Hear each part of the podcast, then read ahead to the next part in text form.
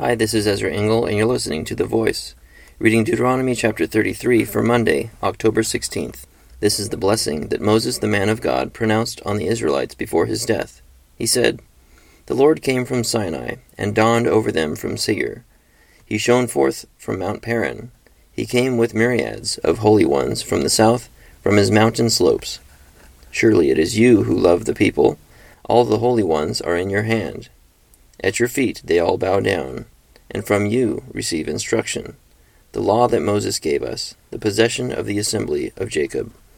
He was king over Jeshurun, when the leaders of the people assembled. Along with the tribes of Israel, let Reuben live and not die, nor his men be few. And this he said about Judah, Hear, O Lord, the cry of Judah, bring him to his people. With his own hands he defends his cause. O be his help against his foes. About Levi, he said, Your Thummim and Urim belong to the man you favored. You tested him at Massa. You contended with him at the waters of Meribah. He said of his father and mother, I have no regard for them. He did not recognize his brothers, or acknowledge his own children, but he watched over your word and guarded your covenant. He teaches your precepts to Jacob, and your law to Israel. He offers incense before you, and whole burnt offerings on your altar. Bless all his skills, O Lord, and be pleased with the work of his hands. Smite the loins of those who rise up against him. Strike his foes till they rise no more. About Benjamin, he said, Let the beloved of the Lord rest secure in him, for he shields him all day long, and the one the Lord loves rests between his shoulders. About Joseph, he said, May the Lord bless his land, with the precious dew from heaven above, and with the deep waters that lie below. With the best the sun brings forth, and the finest the moon can yield, with the choicest gifts of the ancient mountains, and the fruitfulness of the everlasting hills, with the best gifts of the earth and its fullness, and the favor of him who dwelt in the burning bush.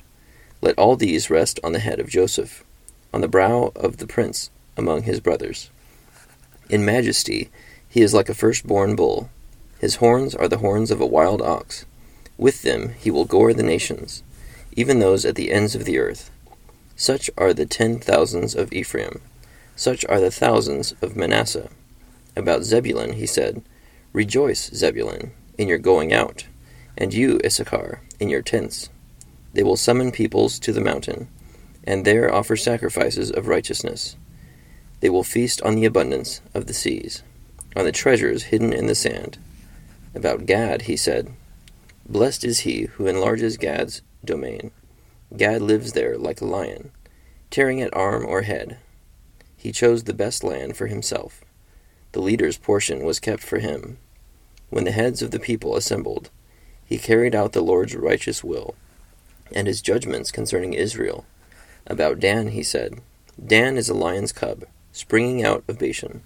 About Naphtali, he said, Naphtali is abounding with the favor of the Lord, and is full of his blessing. He will inherit southward to the lake. About Asher, he said, Most blessed of sons is Asher. Let him be favored by his brothers, and let him bathe his feet in oil. The bolts of your gates will be iron and bronze, and your strength will equal your days. There is no one like the God of Jeshurun, who rides on the heavens to help you, and on the clouds in his majesty. The eternal God is your refuge, and underneath are the everlasting arms. He will drive out your enemy before you, saying, Destroy him. So Israel will live in safety alone. Jacob's spring is secure, in a land of grain and new wine, where the heavens drop dew. Blessed are you, O Israel. Who is like you, a people saved by the Lord? He is your shield and helper, and your glorious sword. Your enemies will cower before you, and you will trample down their high places. Deuteronomy chapter thirty-three. So Moses talks about each of these tribes, has a blessing for each of them, as unique as they are. Thank you for listening to The Voice.